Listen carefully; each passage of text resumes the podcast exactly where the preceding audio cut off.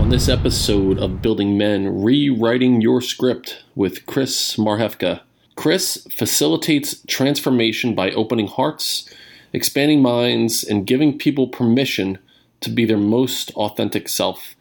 He creates life changing experiences in emotional healing, inner child work, somatic experiencing, breath work, masculine embodiment, relationship and communication coaching, men's development, and leadership mentoring. Chris is the CEO and facilitator at Training Camp for the Soul and the founder and facilitator of the Embodied Man community and retreats. He came into this healing work after over a decade in entrepreneurship and coaching, having done countless programs and reading hundreds of personal development books. Chris kept running into the same challenges showing up in his life. It wasn't until he found Training Camp for the Soul and did the program for himself that he was truly able to transform his life by going deeper. The healing work Chris focuses on is a combination of breath, somatics, energy work, story work, inner child work, mindset, and other modalities to get deeper into the subconscious and heal at the root. And I gotta tell you, Chris is a good looking dude.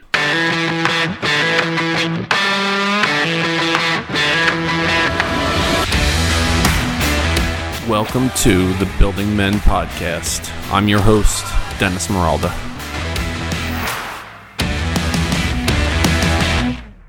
Hello and welcome to the Building Men podcast. Building Men, become the strongest version of yourself mentally, spiritually, emotionally, and physically. We just had a fucking shit show in the studio, brother. We were, Where it was it was as cl- like I would describe it as you know using the opposite hand backwards to masturbate with uh, th- with sandpaper. Sandpaper. That's that's what it just felt. I'm sweating right now just Yeah, trying to get this shit going. We're Yeah. trying we're trying to be self sufficient in the studio. We are. the studio is unbelievable, but really it's like we're not self-sufficient. we're not. We're, We're like so far- fucking This was like our first test to be able to like do it on our own. we and failed miserably. Computers are up in flames. It, really, that's what right. that's what it feels like. My armpits are. Sw- I- I'm s- think I'm wearing a black shirt right Yeah, now. My armpits are God. fucking so sweaty right now.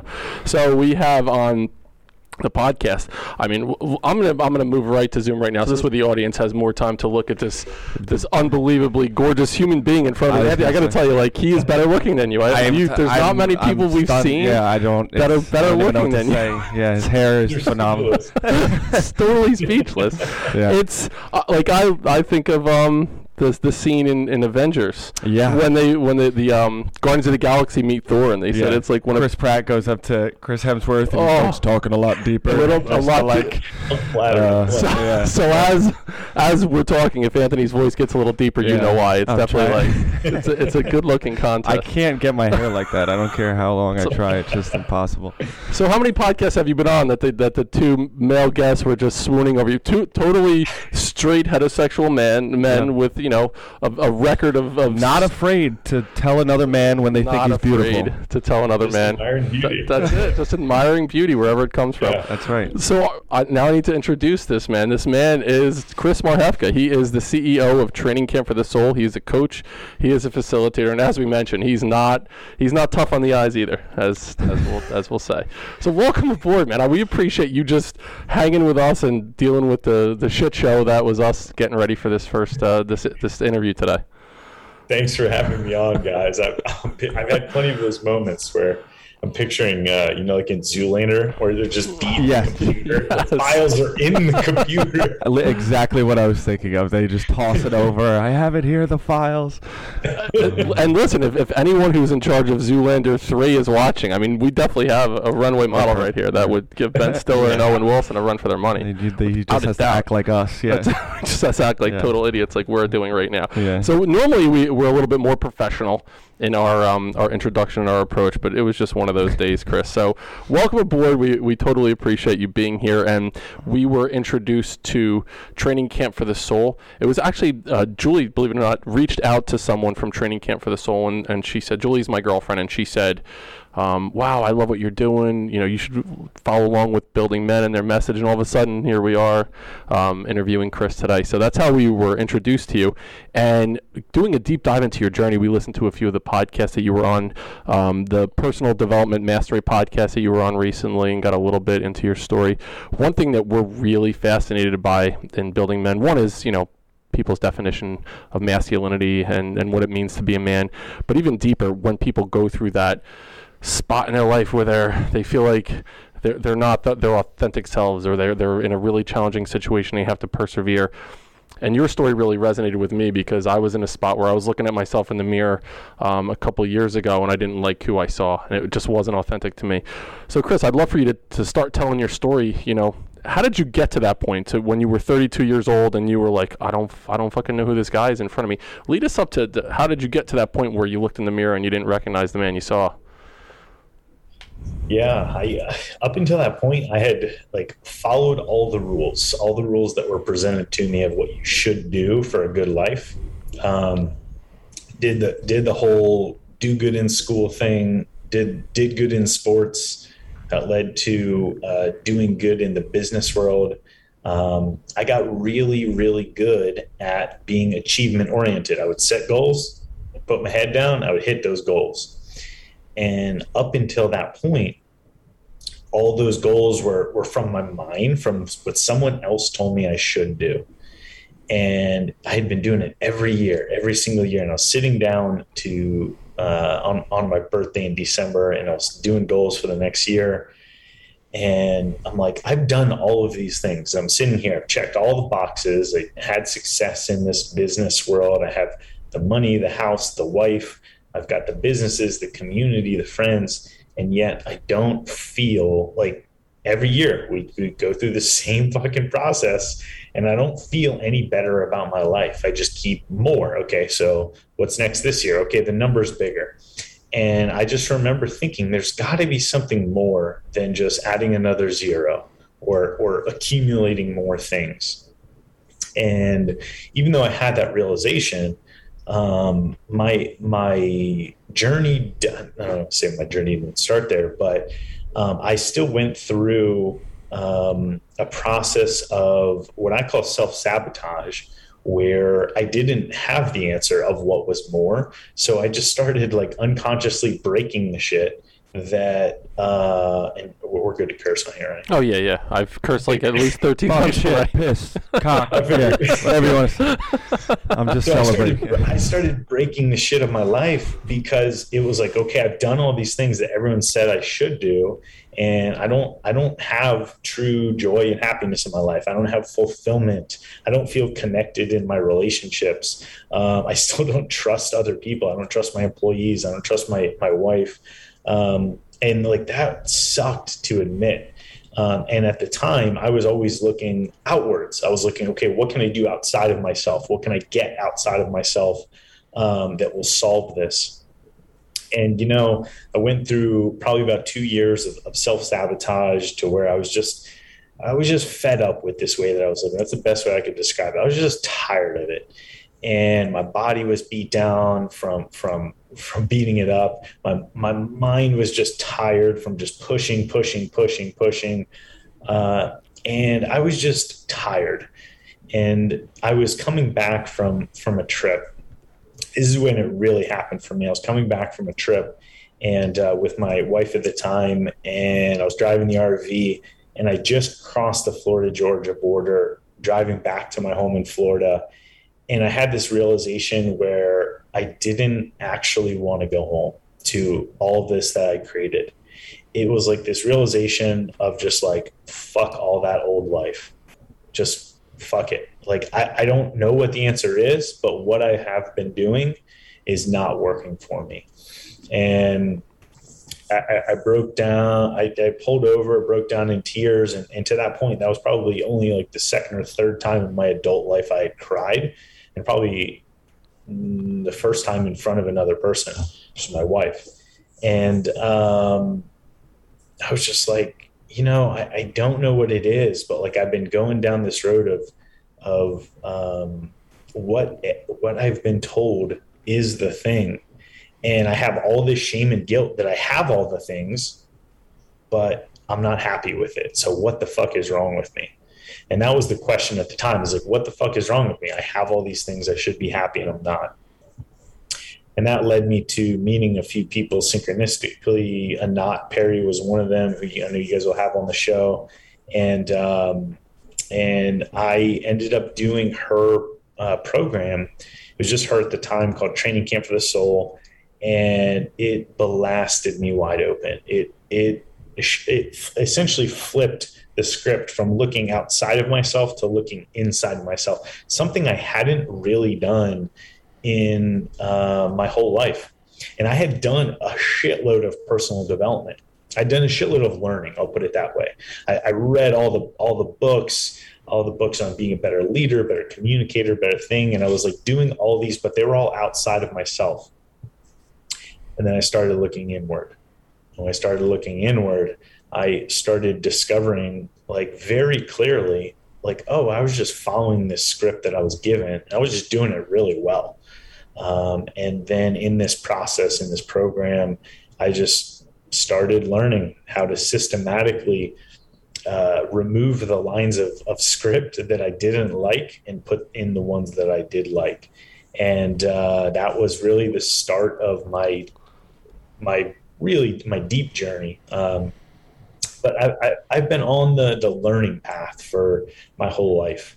Um, and that's, that's what I think resonates with a lot of people in my story is that I was always growth oriented. I was always getting better. I was always like doing the training program and, and getting stronger. I was always high, like doing uh, business things that get your business better. I was setting plans, doing annual planning. I was doing the goal setting. I was doing those things. Um, and uh, it was just the what I was directing it towards wasn't from my heart. It wasn't from what I truly desired.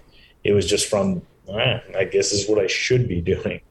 Um, and yeah, that's that's how I, I, got to where I am today. And and over a couple of years, um, found out that uh, found out, but really discovered some some gifts that I had around facilitating this work. Eventually, partnered with Anat uh, now now run the company and we facilitate together.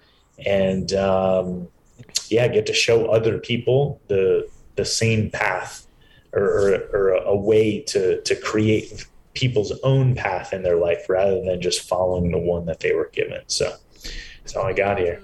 I think back to my own journey that I've been on, and uh, people that are listening to the show that are regulars on Building Men know that I had, you know, I had a specific moment as well, and you recall that one moment as you, as you were talking, Chris. I really, I connected with it when you're I was goal oriented at goal oriented as well. You know, like I, I went through school. I always wanted to get good grades. I wanted to be the best athlete that I that I can possibly be. Um, becoming a teacher, I was on the fast track. My second year as a teacher, I went back to get my master's degree to become a principal. In my second year teaching, I was like, it was, I needed it to happen that quickly. I started as an administrator really early, and I was always chasing the next thing, the next thing, and trying to accumulate. And it needed to look a certain way from the outside, and it did. Like if you looked at my family, the way it was structured, wife, three kids. The dog looked a certain way. We had the minivan, and it, it just it looked like okay this guy's got his shit together. This is how a family should look. He's a you know, and people treat you like you have everything together. And I I didn't. It, I was I was building um my what I thought my identity was on this house of cards. It really it really was. I built it all up and it looked a certain way. And when it came crashing down, it fucking crashed hard. And I was left at this moment where I didn't know what life was about anymore. And I felt like I was such a failure because I built these things on things that really weren't uh, didn't mean anything really in, in the long in the long run. Um, so before I, I, get to that, pick up on your journey, um, I'm wondering why do you think that was your thing? Why do you think you were so goal oriented? Uh, because I was the same way, and I'm I'm thinking about it for myself right now was it birth order? Was it you were pushed hard by your parents? Was it you know you, you've just felt internally like you needed to show up in a certain way? So as you do you've done that work and tried to figure out why you built your whole life on these things that really didn't matter what did you come up with? Yeah.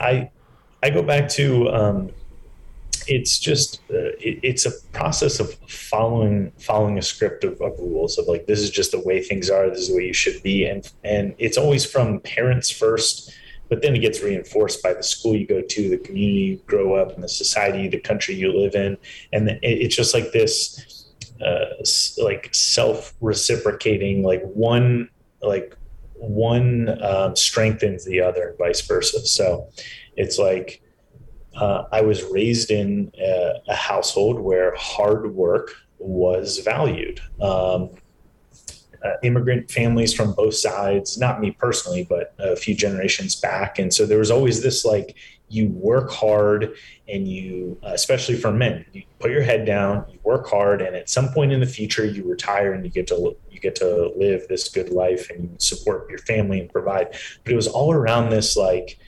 well, life is just suffering and you just got to grind and you got to, you just got to uh, put yourself aside um, for this period of time. And then you retire and then, and then you're good. And what I, um, what I witnessed was, especially all the men in my family, they did just that. They put their head down and they, they, they picked their thing that they were going to do for the rest of their life. And they just worked hard at, it hard at it, either climbed this, co- uh, corporate or government ladder, and they just um, kept checking the boxes of promotions and getting the raises and and buying more things, buying the boat, buying the, a little nicer car, and that was just the model that I grew up in.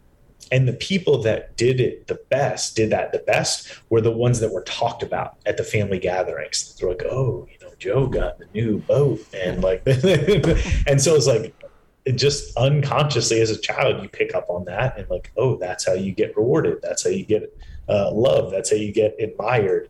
Um, and and uh, and then also being raised in in a culture in in the United States where we are achievement oriented. The people with the the most uh, the nicest cars and the most money in their bank account the biggest house uh, ironically, those people who don't have a, much in their bank account. Side note: I did uh, financial planning for a few months, and it was so ridiculous to see the people with the biggest houses and the, the fanciest cars have the most debt and be the most in fear around money. Which that's a little yeah. side note, but um, and it's this it's it's a honestly a, a trap, and no matter how well my my family um, my dad did better at work and we got nicer things, but there was always fear around money and there was always like never enough. There was never like, okay, now we just got to go get more and more and more. And, um, and that's just the country that we live in really praises that. They praise this achievement. Um, and I think it honestly, it keeps us distracted enough to have this little like carrot in front of us that we don't have to look at anything else in our life. We don't have to look at the like the deficiencies or the the patterns in ourselves that we don't like. We don't have to look at our relationships. We don't like to look at how we're showing up as a father or our um, or how we're showing up in the world. It just kind of it keeps us like distracted enough, and uh, yeah, it's reinforced by school. It's like you do good, you get this good grade, and you're the good one. And then you that translates to sports. It's like you work hard, do good, you get the achievement, you get the medal, you get the trophy, you're the good one. Um, and then in business as well, it's like okay, who's growing the fastest? Who's got the most employees? Who's got the biggest business? Who's got the biggest like revenue? Um, and it's all this. Um, you know, it's there's there's value to it. And there there really is value to learning those skills the skills of business and the skills of of, of achieving. Um, but it's not everything. It's not all of it. And i think that's the part that when you take a step back and you look at the bigger picture of life and you have these moments where we break down and we've, we've done the thing i think you almost have to have some level of success in achievement to realize it's not the thing. That's what everyone says. Is like everyone should make a bunch of money to realize it's not about the money. Right.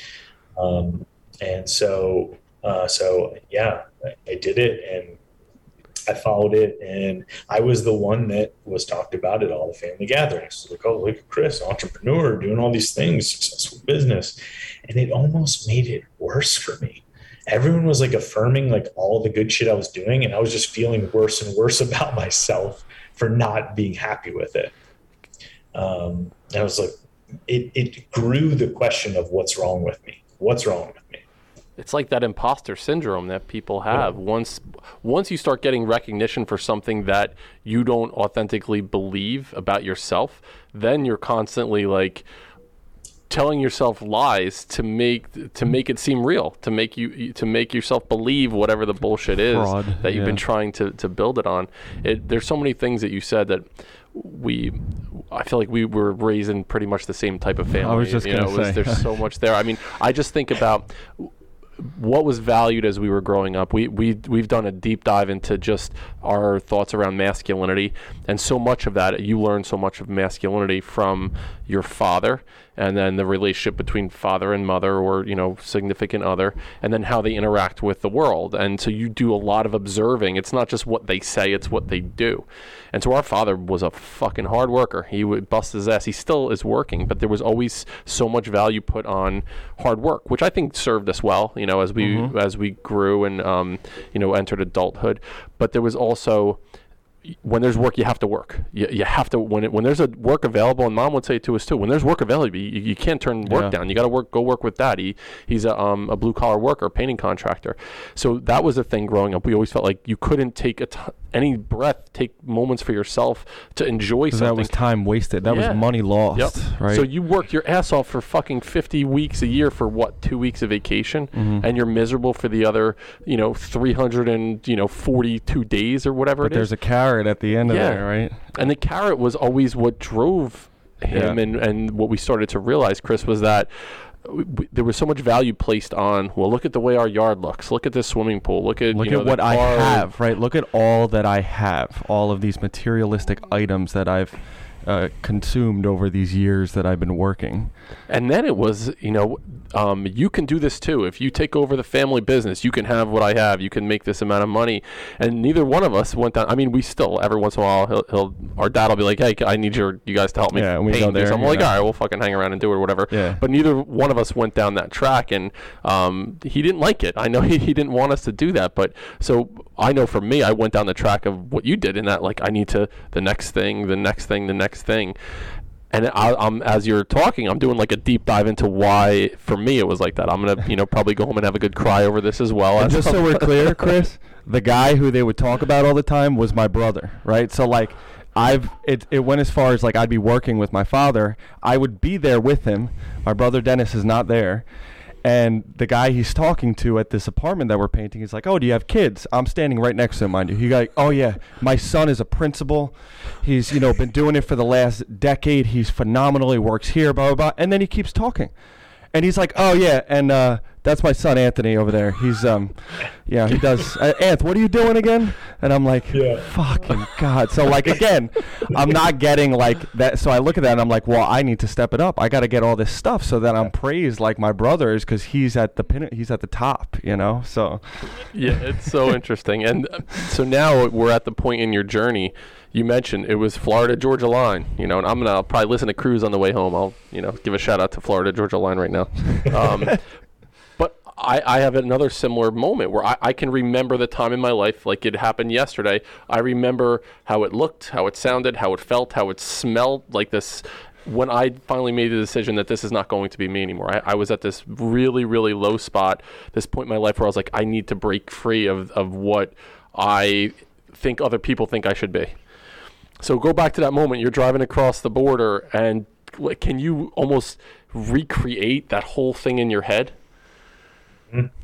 Yeah, same same thing. It, it, I remember what it looked like at nighttime. I mean, I remember everything, um, and I was just, you know, I, I can I can feel it like everything was like bottled up and tight. My body was tight. I remember at the time I was having all this physical pain. This was I worked in the the fitness space and, and the nutrition space. I was like all about taking care of the body, but like I was always in pain in my body and everything was always tight and achy.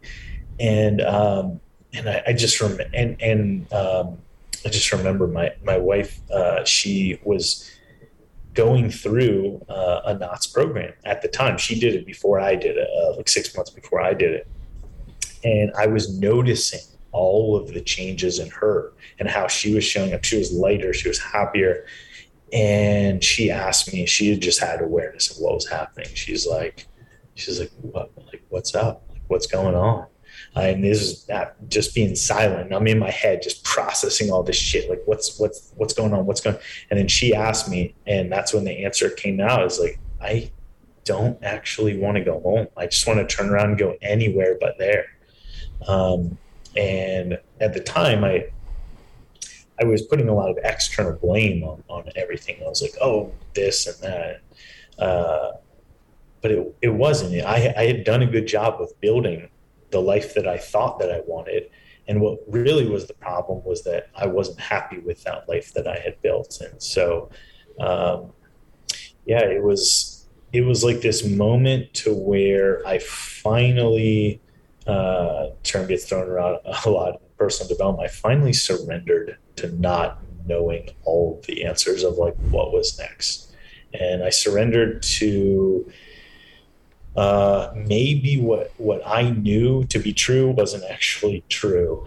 Um, and I, I, was surrendered to telling to continuing to tell myself those lies and those stories.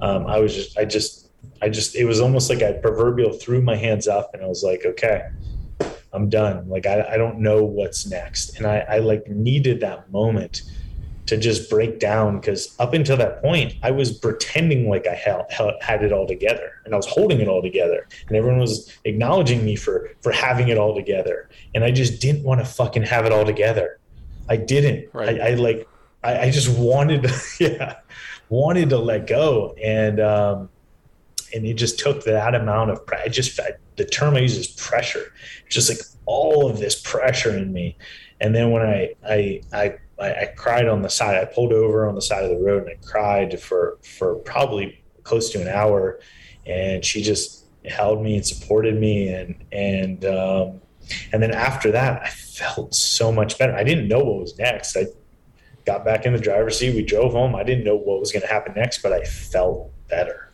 I just felt better about life. I felt better, felt positive, like positively that I was going to figure it out. Everything was going to be okay um, this was going to be fine. And it was the first time in, in a very long time that I actually felt that way, that everything was going to be all right. Um, and then things started to be all right. Yeah, and so now you get you get down to Florida. You're you're back home. You've had this mm-hmm. epiphany, and as you as you're recalling things, a lot of the, the people that we talk to have gone through this that that moment, whatever it was that they found themselves in a low spot. You were ultra successful. I mean, you were you were you know successful the way that things looked from the outside, and but internally it was probably like termites. You were kind of eating away at the core and not knowing what it was going on. And so now you you return home you probably feel lighter, you know, emotionally, spiritually from that journey. So now what do you do? What what are the next steps after you realize, okay, whatever I built my life on was not authentic, was not true, wasn't me. What do you do now? What what do we do to take to take those steps forward?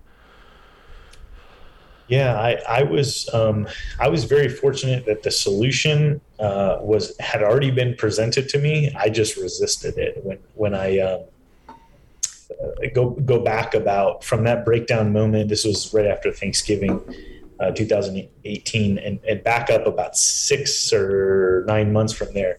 I met a mentor in the business space at a business conference, and he straight up said, "He's like, hey, look, you get business. We could be, we could jam on marketing all day long, but he's like, look, I was exactly where you were six months ago. It's not your fucking business."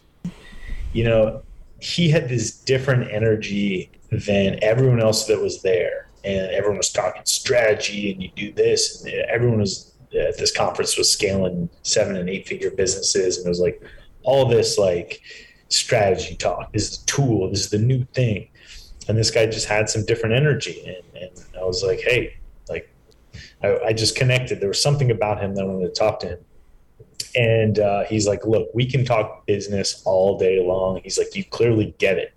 He's like, I know that because I was exactly where you were six months ago. He's like, it's not your fucking business, it's you. And I was like, oh. yeah. I didn't want to hear that. Right. And he's like, he's like, yeah, do whatever you want on the strategy side. Like, yeah, go take home all this stuff, do it. But my advice to you is go do this program that I just did. He, he had just done it um, about four or six months ago. He said, go do training camp for the soul and see what happens. And a few weeks later, my my wife and I got on the phone with Anat, who's the founder. And my my wife was a full yes. She was like, "This is exactly what I've been looking for. Like, I'm fully in." And I was so resistant. I was like, I was like, "This sounds woo woo." I was like, "I don't trust it." This is just my. I was like, "I don't trust it. I don't know what this is," um, and I couldn't. Uh, I wasn't ready to face like looking at myself. I just wanted to think it was like I just needed to change something outside of myself. I needed to tweak this knob and and do this thing differently, and I'd be good. And I didn't want to look at myself, and so I resisted. But she ended up doing the program, uh, my my wife at the time, and so at the moment where I was doing I was doing that drive drive home, and I, I had that breakdown. At the moment, she was almost done with her program and i was noticing all the changes that she was experiencing. She was happier and lighter and was just um, just overall enjoying life so much more. And i wanted that. And so the situation or the solution for me was right there in front of me and it felt obvious. So i got back on the phone with with Anat and i was like look i don't i don't know what's next but this thing keeps popping in my awareness and i was still resistant to it but um, and and I said something to her on the phone. It was something along the lines like, "Look, I'm just afraid of losing control." And that was I was like, "I'm afraid of losing control, and I don't know what's on the other side of this." And she's like, "Look, I'm not interested in you losing control. I'm actually interested in you gaining control that you haven't had this whole time." And it was true. That really hit me, and I was like, "Okay, here's my card." and uh, it was true because I hadn't had control. I was just following what other people told me I should do. So really, I didn't control anything in my life, and that fucking hit me. And so I was like, "All right, I'm gonna do it." And she had a program that was starting uh, about a month later. So I did the program in January 2019 and um, yeah, completely shifted everything for me. It turned the lens inside on myself and how I was showing up and what I learned uh, of how to show up.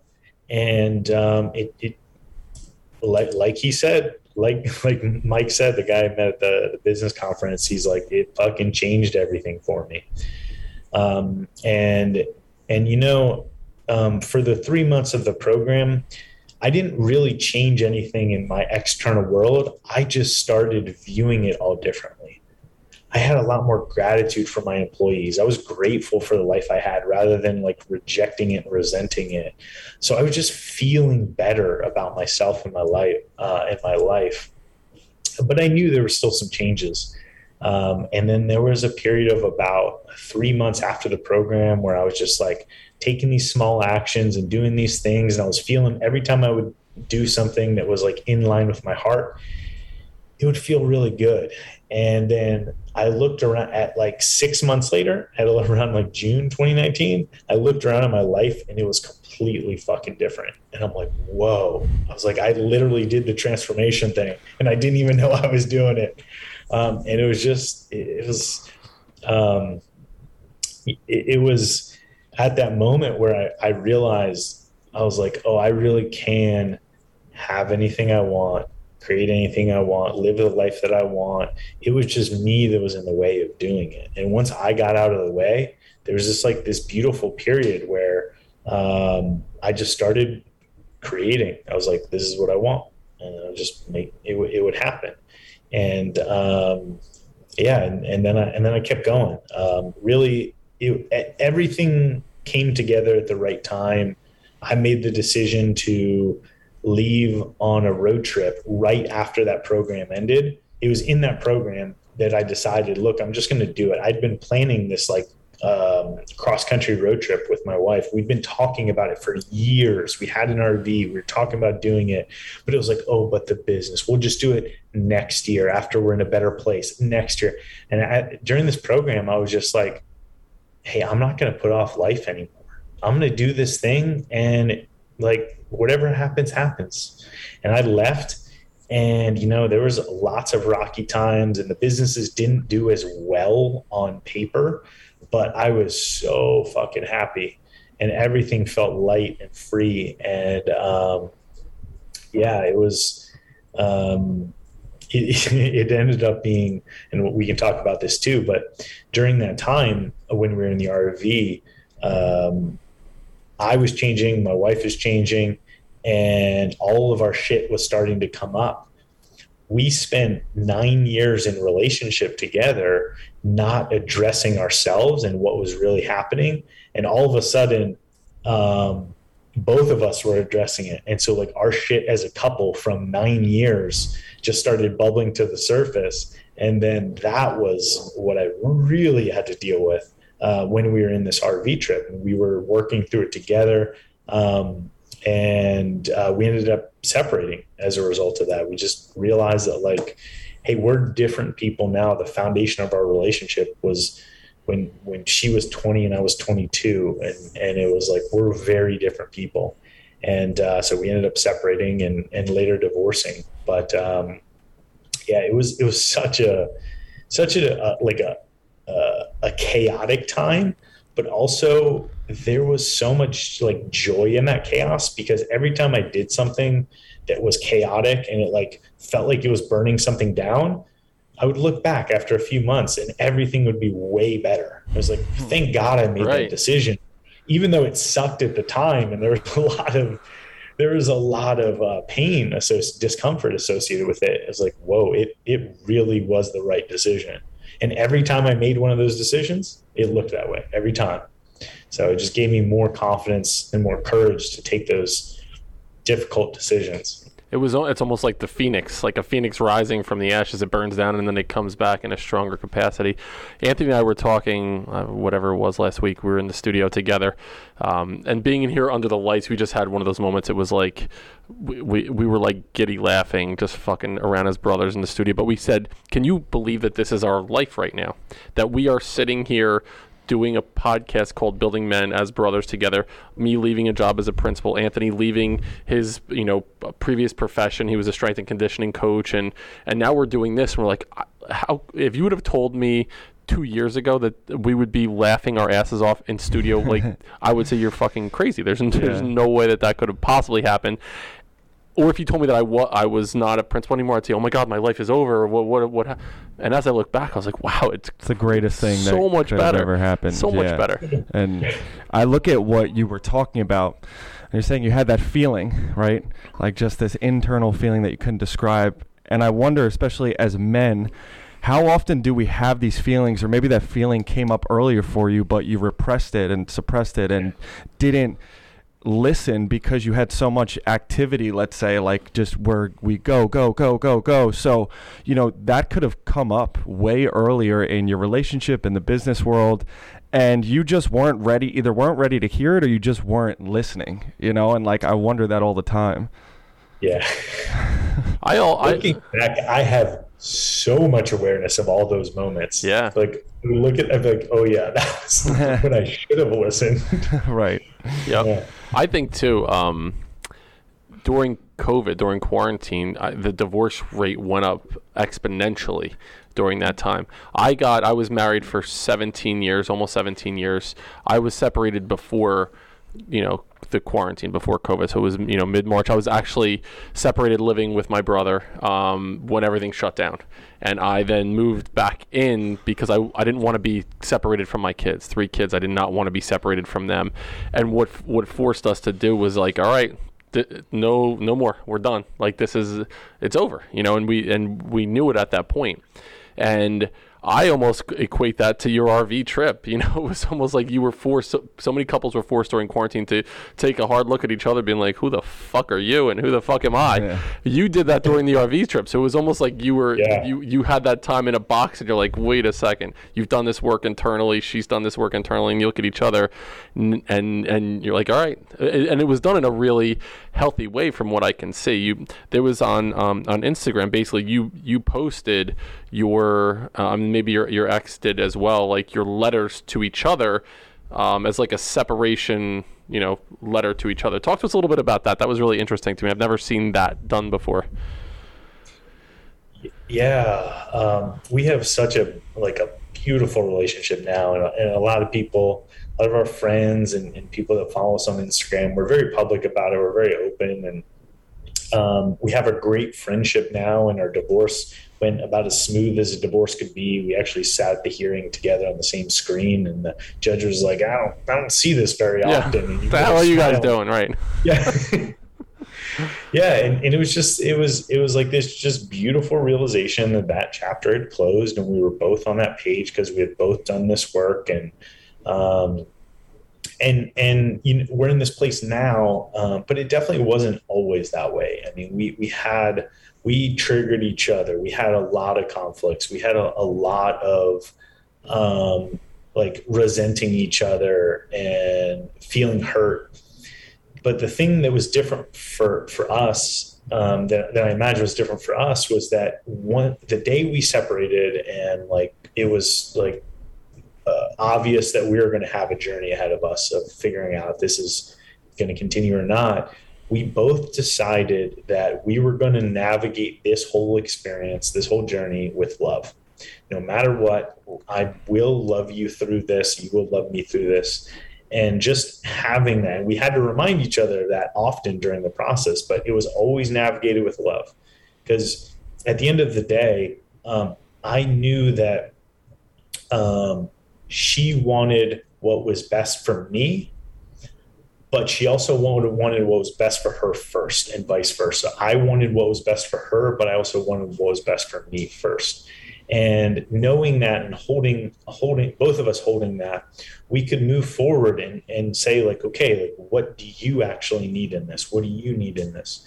Um, and you know as we navigated with this process with love um, it was just really clear that we could love each other as people and just change the dynamics of our relationship um, and it, there was there was definitely a period of time where it was all, all already clear that we weren't great. We, we weren't going to be um, romantic partners, life partners, uh, husband and wife, but we still really loved each other. And that was a confusing time for both of us because we're like, should we get back together? Like, should we do this thing again?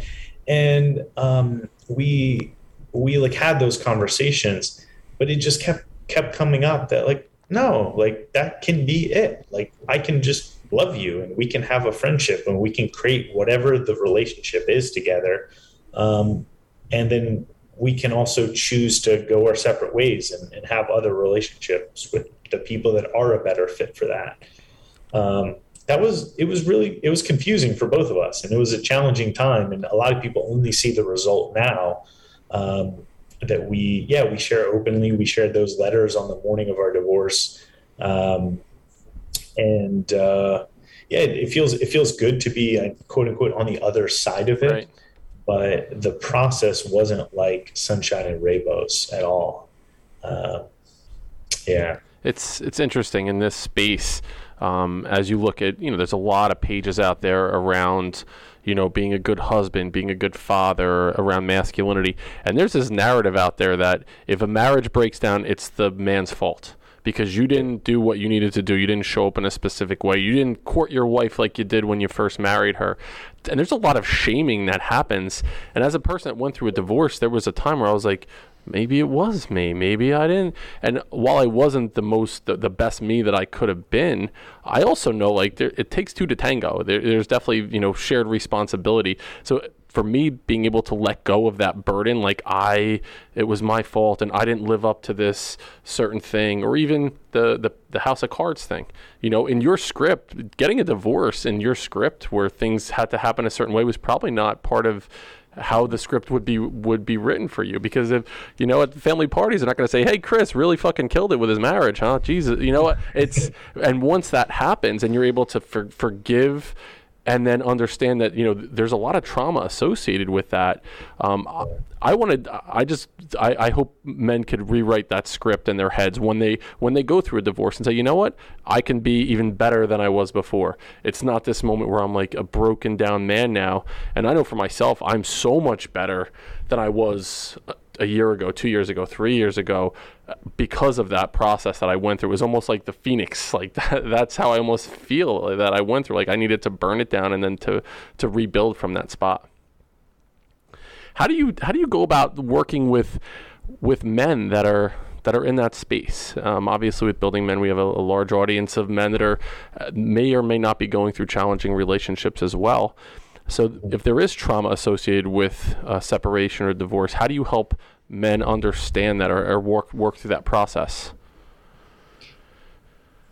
Yeah, first off, you're absolutely right. That that my script was you get married and you have babies and you stay married for life until you die. Um, and I was the first one in I don't know how many cousins I had, like 30, 40 cousins or something. They're all married and kids, and I was the first one to ever get divorced in my whole extended family on both sides. And um, so it was definitely not accepted and it was a failure. And so the first thing that I would say is I think as a culture, we really need to individually, really, we need to rewrite what failure actually means. Um, and this was this was hard for me. And and fortunately, um, I had some uh, some earlier quote unquote failures in life that I actually started to rewrite it earlier. But failure to me simply means that I took a shot at something and it didn't turn out the way that I imagined it would. And the alternative to that is not taking any shots.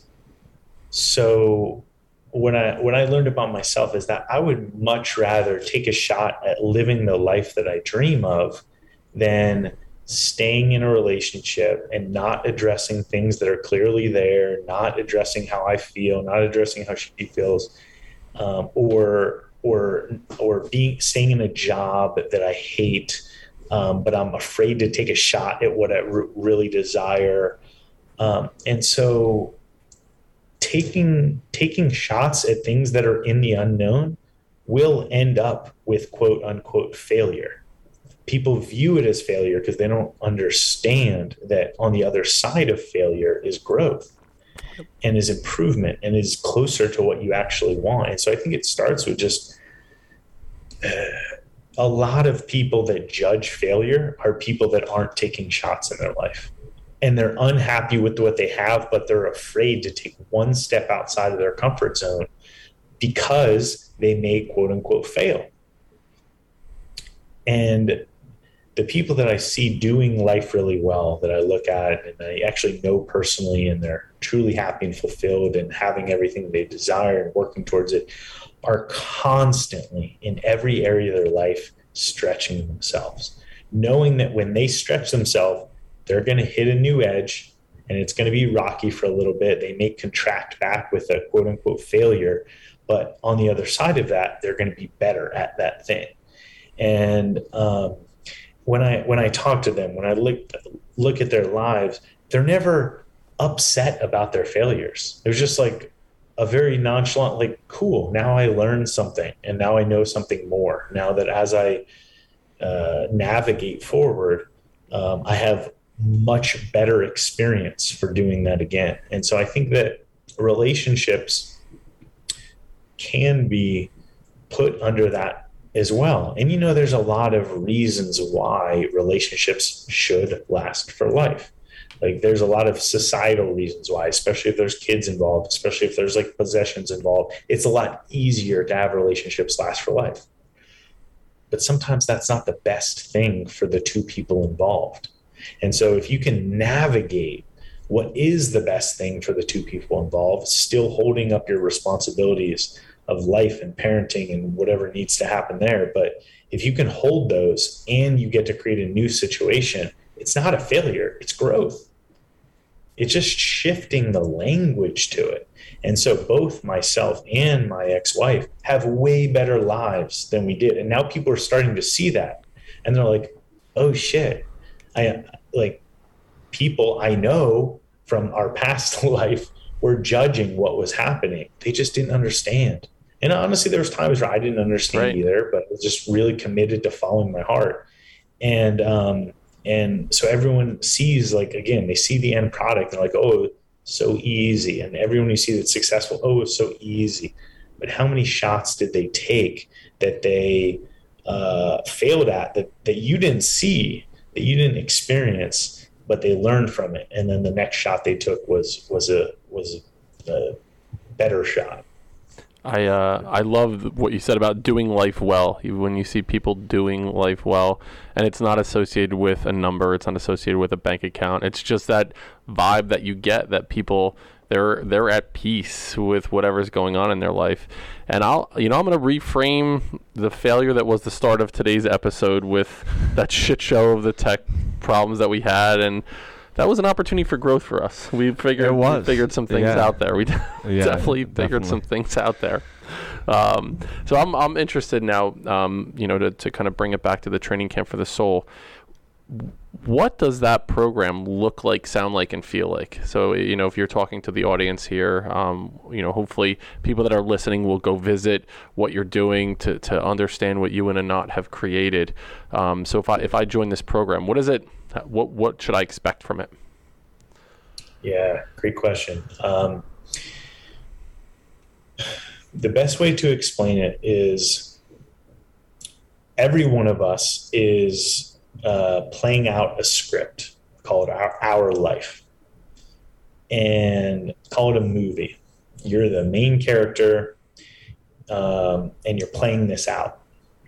Most people uh, until they have awareness of this, will continue living their life as the main character, following the script that was given to them. This script was given to them by their parents, mom and dad. Um, and then again, like we said, it's secondary from school, from community, from society. Like it goes out from there, but our main influence is from mom and dad and what we learned or what we didn't learn. If they weren't present or if they they didn't have the learning. So so our script is there, it's handed to us at birth, and we develop by what we see, what we hear, and what we feel and experience. Um, and by the time we're seven, a lot of that script is already pretty well ingrained, and we're just playing it out in our life. And that's when our adult mind starts, our logic mind starts to develop, is around seven. Uh, and so by that time, a lot of that, the way things are, quote unquote, is set and most people go their whole life without ever shifting the way things are. They just play that script out. In our program, we teach people how to first identify and then get to the root of, heal the root uh, of the things that they don't, I don't, I don't like saying don't like about their life, but where they're stuck in their life, the beliefs that they hold that aren't actually true but they've bought that they're true.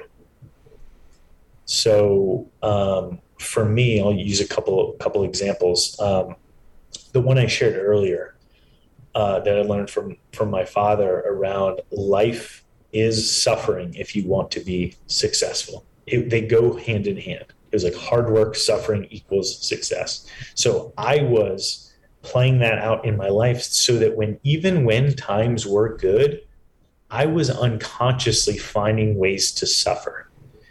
And this is all happens at the unconscious level. And so what we do in our program is we go into the stuff that's below the surface and I always draw the line right here at the neck, is we go below what you're already like aware of in your mind and the, the, the, the patterns that you're already circulating in your mind. We go even deeper into the emotions, um, which happen in the body and sensations. And we teach people how to feel those and how to have less of an attachment to it. So uh, when when something comes up in their life, they can either choose to respond and i say choose very like loosely it doesn't feel like a choice they can either choose to respond from the trigger from the response like um, when someone does this i do this that's the script or they can choose the new and we teach people the process because it's not a conscious choice we teach people how to shift to the new of what they do want rather than just what they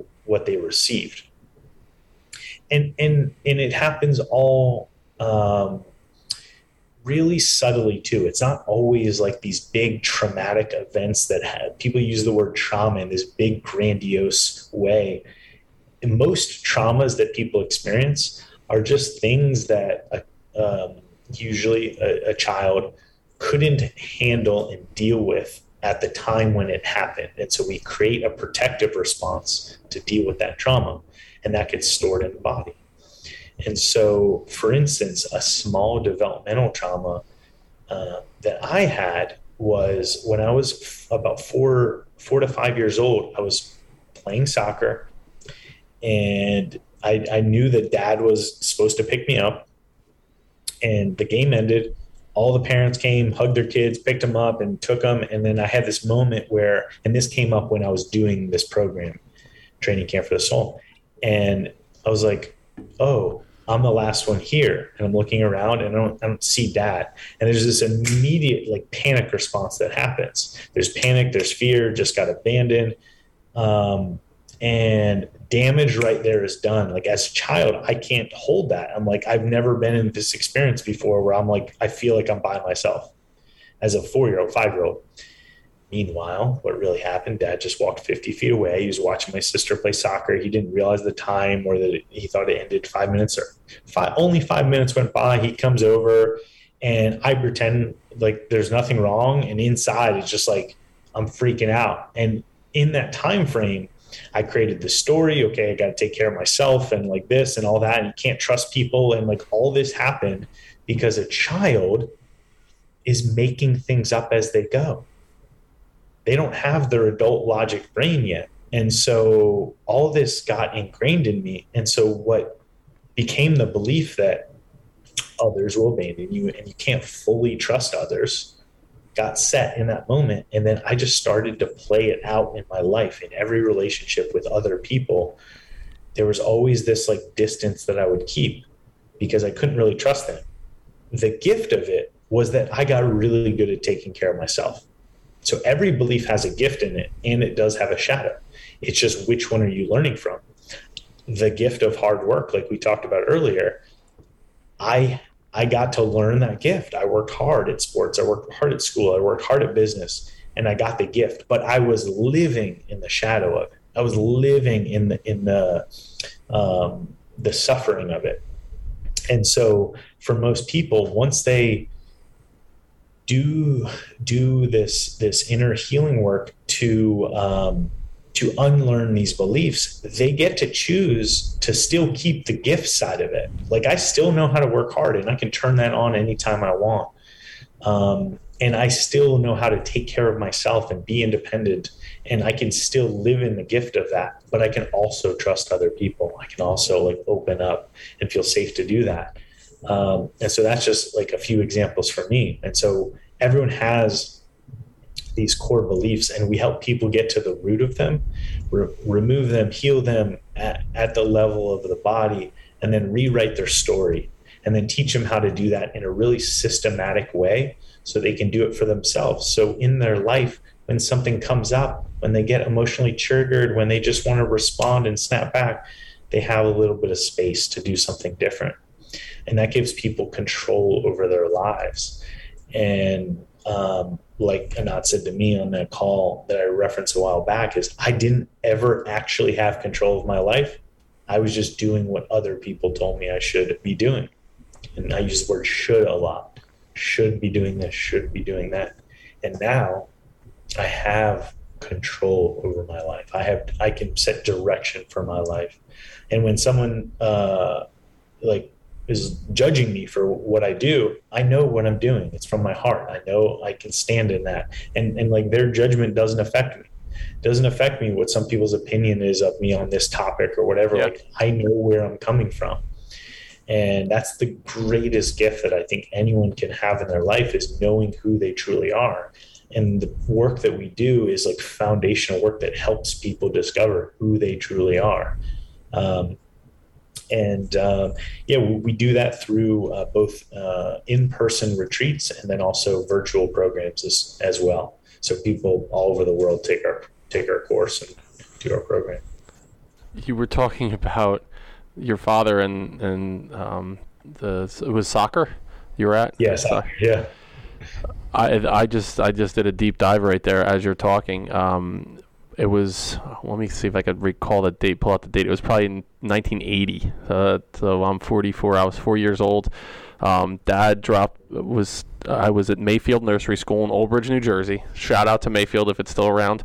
Um, it was Columbus Day, and Mayfield Nursery is closed. Nursery school is closed.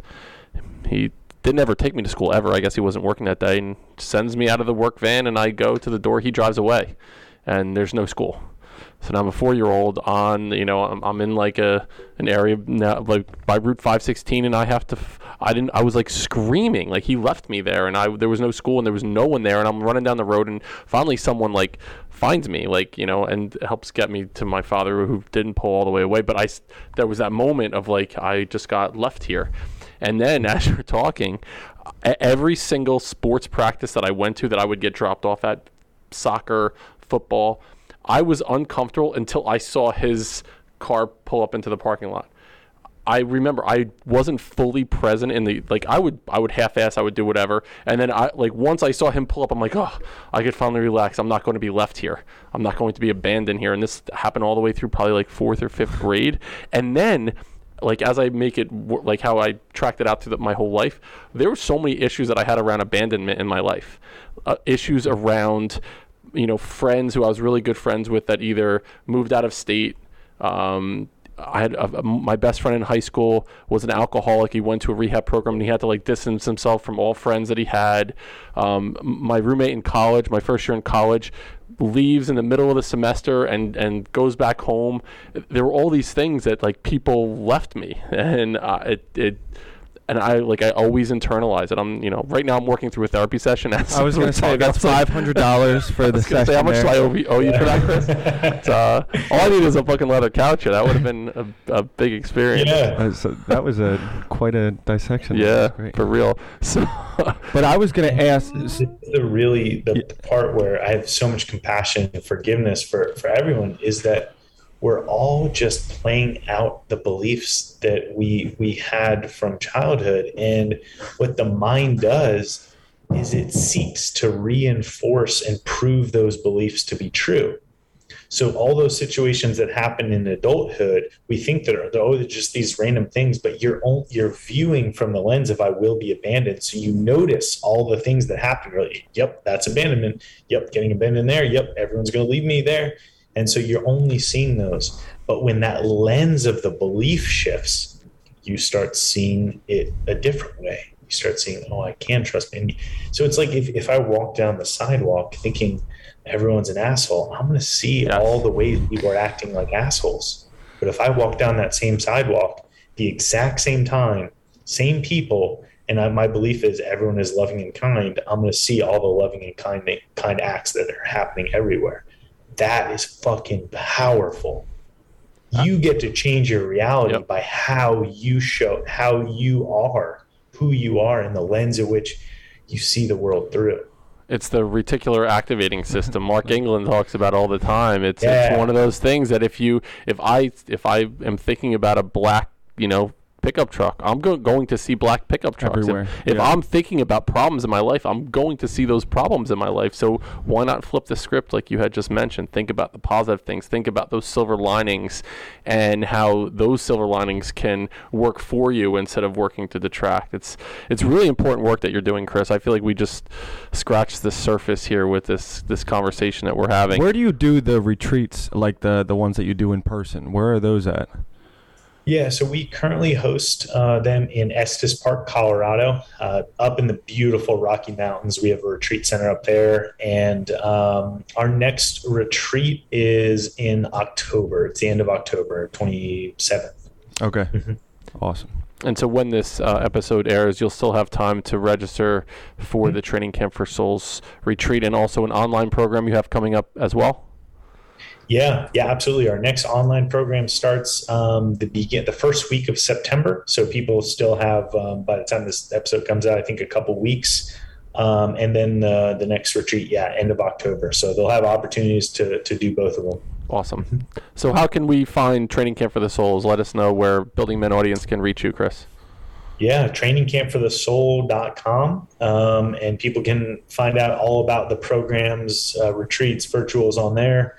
Um, we also have a bunch of free resources, like free downloads on like breath work, um, how to how to get more freedom in your life, some some practices that are really useful, uh, some morning practices. And then we also have a few, few uh, free downloads on like master classes we've hosted in the past, which takes people through like uh, a 90 minute experience of what it's like to work with us.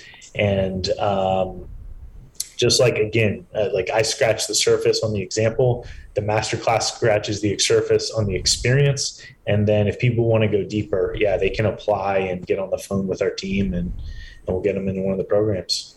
Awesome. So we'll we'll put all those links in the show notes, um, and we'll we'll promote the hell out of this so people can find out where you are and what you're doing. Um, truly appreciate you being on, Chris. Sorry for all the, the tech glitches in the beginning. We you know we're, we're definitely we're working at it. We're gonna look, view it as a as an opportunity for growth um, moving forward. Anthony, Yeah, got anything sure. anything else? No, it's powerful stuff you're doing. My brother had an epiphany in less than an hour of you speaking about this stuff. So, uh, yeah, excited. I'm definitely going to check this out, what you're doing, and I look forward to it, man. Thank you Thank so much. so much. And the last thing people can do is follow me on Instagram uh, at Chris Marhefka.